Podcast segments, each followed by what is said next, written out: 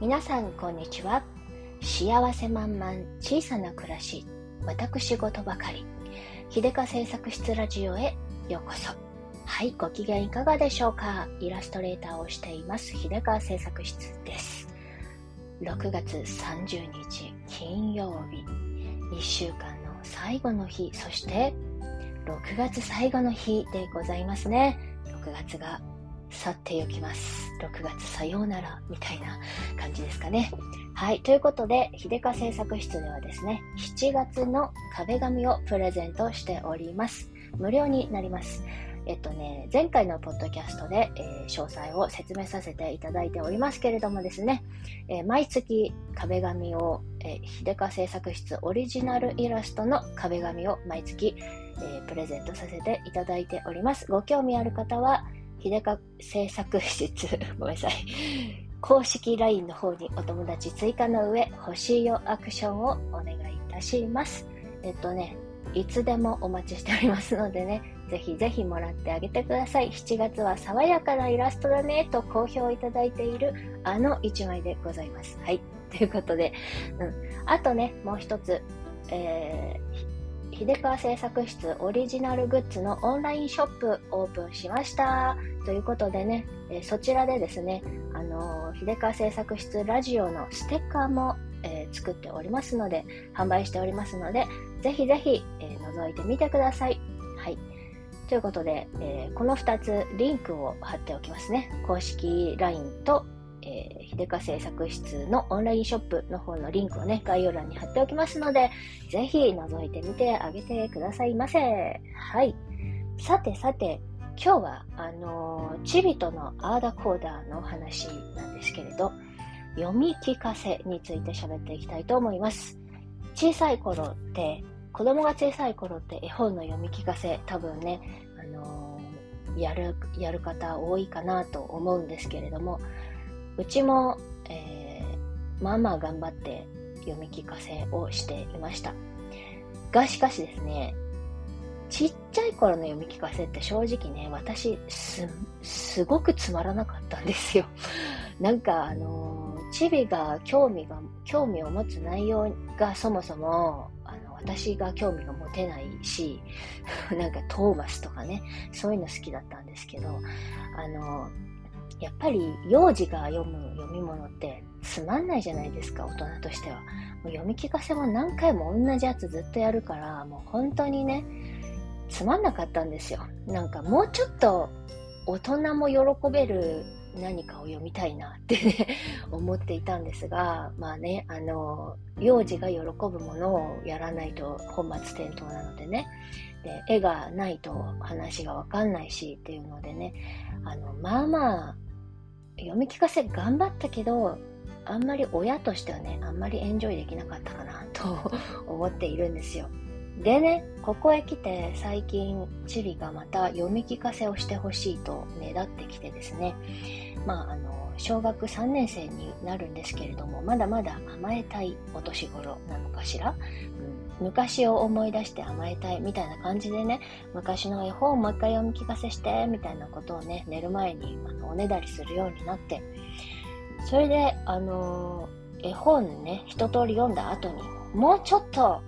もうちょっとあの読み応えのあるものを、せっかく知能レベルが8歳になった、8歳になったんだから、もうちょっと読み応えのある何かをね、えー、や一緒に読んでいけたらいいなと思って、それこそこでね、えー、思いついたのが、チビももう小学3年生なのでね、自力でそれなりに本を読めたりはするんだが、自力で読むにはちょっとしんどい本、ちょっと難しい本。で、あの、とっかかりにくい、とっかかりがあんまりあのスムーズにいかない本。だけどそこを乗り越えたら面白い本いい本っていうそういうやつをあの読んであげたらいいかなってちょっと思ったんですよ。それであのやっぱしねあの本って名作と呼ばれるものってとっつきにくいんですよね最初の入り口が。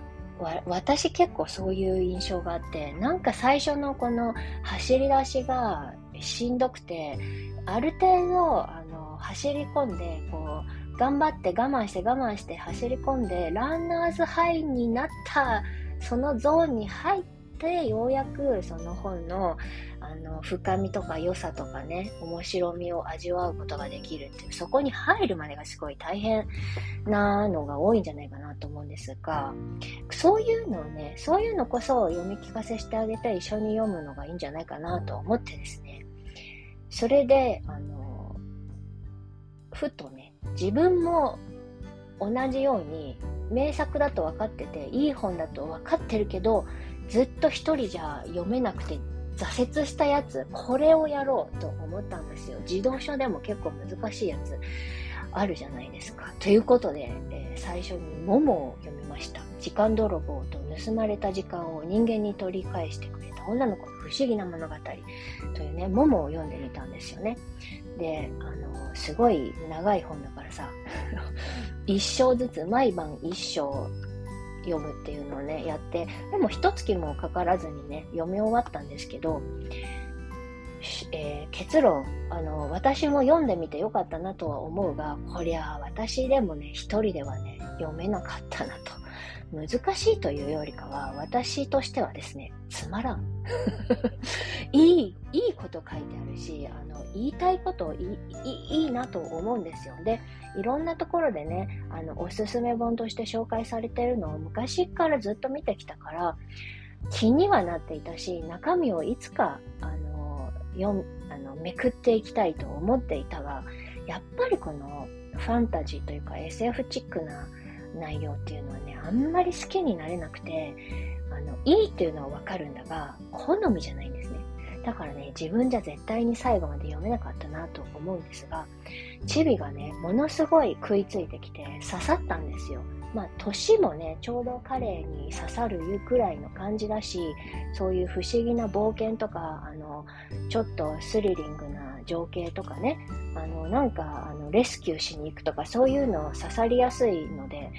とてもね、楽しんでくれて、あの、毎晩ね、一章じゃ物足りない、もう一章読んでくれって言われて、いや、それでは喉が潰れてしまうとか言ってね、そういう感じで、あの、すごい食いついてきて、あ、こういう読み聞かせやって正解だったなと思いましてですね、そこから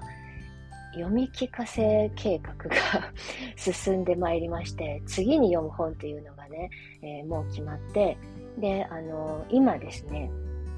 今度は不思議の国のアリスを読み始めたんですよ。このね、あの、不思議の国のアリスも、まあ、チビが自分で読むには難しいんですよ。中のね、書いてある、そもそもイギリスかな？のそういう風習とか文化とかそういう背景とかがわかんないとわかんないようなことがいっぱいあるしあそもそも主人公が女の子だしでなんかね言葉遣いとかもねなんだか難しいからさ多分チビが一人で読むにはしんどい。でえっ、ー、とね正直ですね私自身もね不思議の国のアリス挫折したんですよ。あの結構さ不思議の国のアリス人気で大好きっていうあのお友達をね周りでよく見かけたんですが私一つも刺さらなくってなんか大人になってからやっぱり名作だからもう一回読んでみようと思うんだがもうね入り口でさあの挫折しちゃうんですよね。なんかあの不思議の国のアリスの実写版の映画昔やってたじゃないですか。ああいうのを見て、ああいうのはね、映画とかになるとね、すごく楽しめて楽しいんですが、文字でね、あの世界はね、私あんまり楽しめないんですよね。やっぱ好みの問題、好みじゃないんですよ。でも、いいっていうことはわかるので、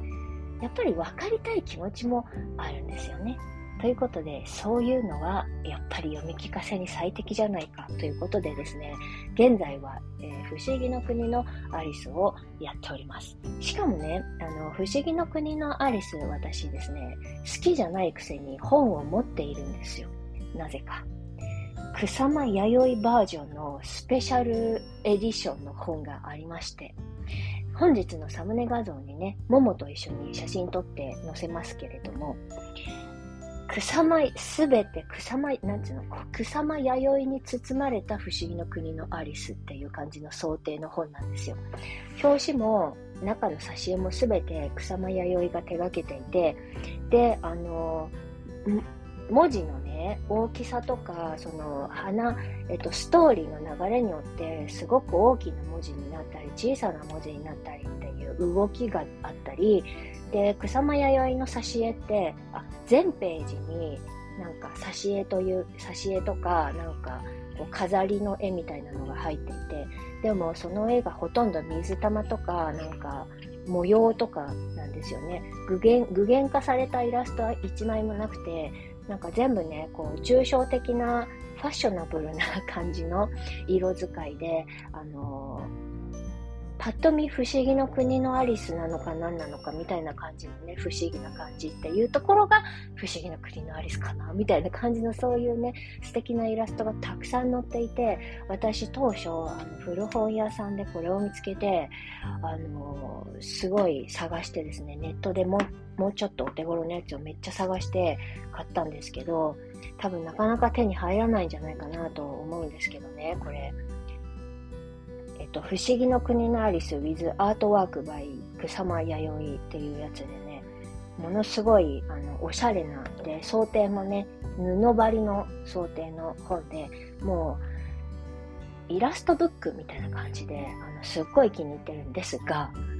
ですが、中身の不思議な国のアリスのストーリーになかなかね、入れなくて読めてなかったんですよ。読めずにずっと置いてあって、これもね、10年以上置いてある代物で、チビが生まれる前からずっと本棚にあった本で、いつか読めたらいいなと思いながらですね、毎回開くたんびにパラパラと草間彌生さんのイラストを見るだけで終わるっていうね、アートワークを見るだけで終わるっていう感じだったので、これはぜひともこの度満を持してチビとの読み聞かせタイムの、えー、主役にしたいと思いましてね、読み始めたんですよ。そしたらやっぱりですね、私的にはつまらん。好みの問題ね、好きじゃないが、あの、チビには刺さっているんですよ。すごい楽しんでるんですよね。なんかあんまりね、えー、アリスのおしゃべりの内容がよくわかんないことところもいっぱいあるにはあるけれども、そのすっとぼけた間違いとかの感じ、あ、すっとぼけてないか。うっかり間違えた感じとか、そういうのにすごい楽しい、そういうのすごい楽しんでくれて、で、なんか大きくなったり小さくなったりがすごく面白いみたいで、なんかね、めちゃめちゃ刺さってるんですよね。いやー、全然私には理解できないが、まあきっと面白いんだろうなと思いながら読んであげてますけれど、やっぱりね、こう、えー楽しんで聞いてくれる人がいるとね、こっちも頑張って読もうと思って、えー、朗読するし、で、朗読するからさ、自然にま読んでるよね。で、そしてやっぱり、あの、まあ、名作だからね、好きじゃないとはいえ、やっぱりその面白さを知りたいのでね、読みたいっていうあの気持ちがあるのでね、モチベーションにもなるし、ああ、このね、読み聞かせってやつはね、小学生上がってからが本当に楽しめるのだなと、最近つくづくと思っているわけですよ。あの、幼稚園児だった頃のね、読み聞かせはね、親としたら苦痛しかなかったんですが、大人、あ、大人じゃない、小学生上がってからのね、あの、読み聞かせはね、大人も一緒に楽しめるくらいの、あの、レベルの文学を読めるようになるので、これはね、とてもいいなと思って、これを機にね、こうやって、あの、チビが読むにはちょっとしんどい。自力で読むにはちょっとしんどい。私も、今更、あの、いいとは思ってるけど、今更読むにはちょっとな、みたいなやつを一緒に読むと、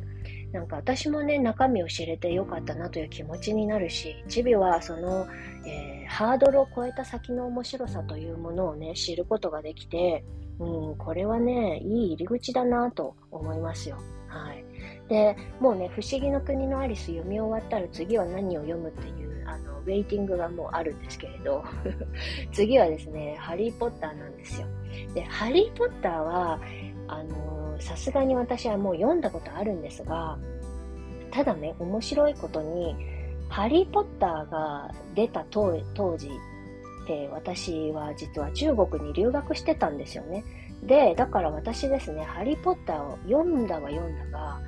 なんと中国語、中国語で読んだので、日本語のハリーポッターちょっとよくわかんないんですよ。えー、何がよくわかんないかというとですね、登場人物の名前ですね。あの、一番大きく違うのはこれなんですよね。あの、カタカナ、日本語はカタカナでね、あの、日本語英語みたいな感じの名前になっているんだが、中国語バージョンのハリーポッターは、もう当て字で音に寄せてるけど、結構違ったりとかするんですよね。だからね、そこの違いとかを楽しめるし、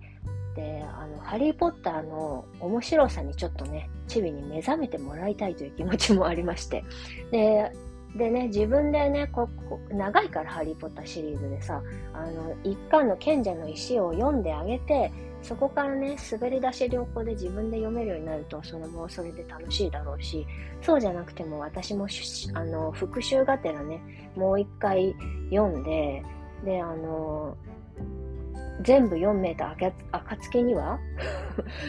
あの、ユニバーサル・スタジオとか行きたいなと思っておりますけれども、あの、いつになることやらって感じではあるが、まあ、割とね、1ヶ月で1冊、1.5冊いける感じなので、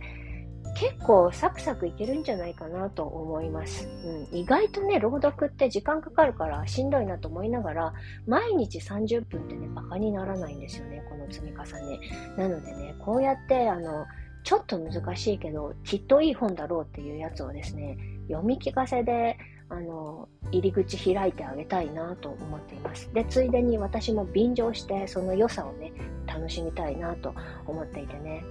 ということで、本当の読み聞かせの楽しみは小学校上がってから味わえるぜっていうことをね、あの、喋りたくて今日は、えー、言ってみました。はい、そんな感じでね、えー、そう、ハリーポッターはね、映画も見たいんですけどね、うん、まずは、でも映画のそういう映画を見る前に、やっぱりね、文字から入ってほしいなというね、親のこのわがまま。あの、本好きのわがままというか、原作から入ってもらいたい。なんか一回映画から入るとさ、後から原作ってなかなかこう読むのはちょっとね、もうあの、絵が決まっちゃうからね、なんかちょっともったいないのでね、の、映画も楽しいんだが、やっぱり原作からね、入っていってもらって、想像のこの、あの、あれを広げてもらいたいなと。楽しみをね、何重にも、何重にも楽しんでもらえるようにしたいなと思ってね、ハリーポッターもね、えー、私も何冊、何、何巻かまでは読んだけれど、全シリーズは読めてないのでね、これで追っていきたいなとも思っています。とりあえずね、あの、この間古本屋さんで賢者の石買ったので、えー、読み終わりそうな頃合いにね、次のやつを買っていこうかなと思います。ちょうど、ね、年頃もね、ハリー・ポッターはきっとチビが感情移入一番しやすいんじゃないかと思うのでね、それを楽しみにしつつ、まずは不思議の国のアリスを攻略していくっていう感じでですね、日々朗読を頑張っております。はい。ということで、今日はこの辺でおしまいにしてみたいかなと思います。最後までお付き合いいただきまして、どうもありがとうございました。それでは、今日という日が、今この時が、皆様にとって幸せ満々でありますように。じゃ、またね。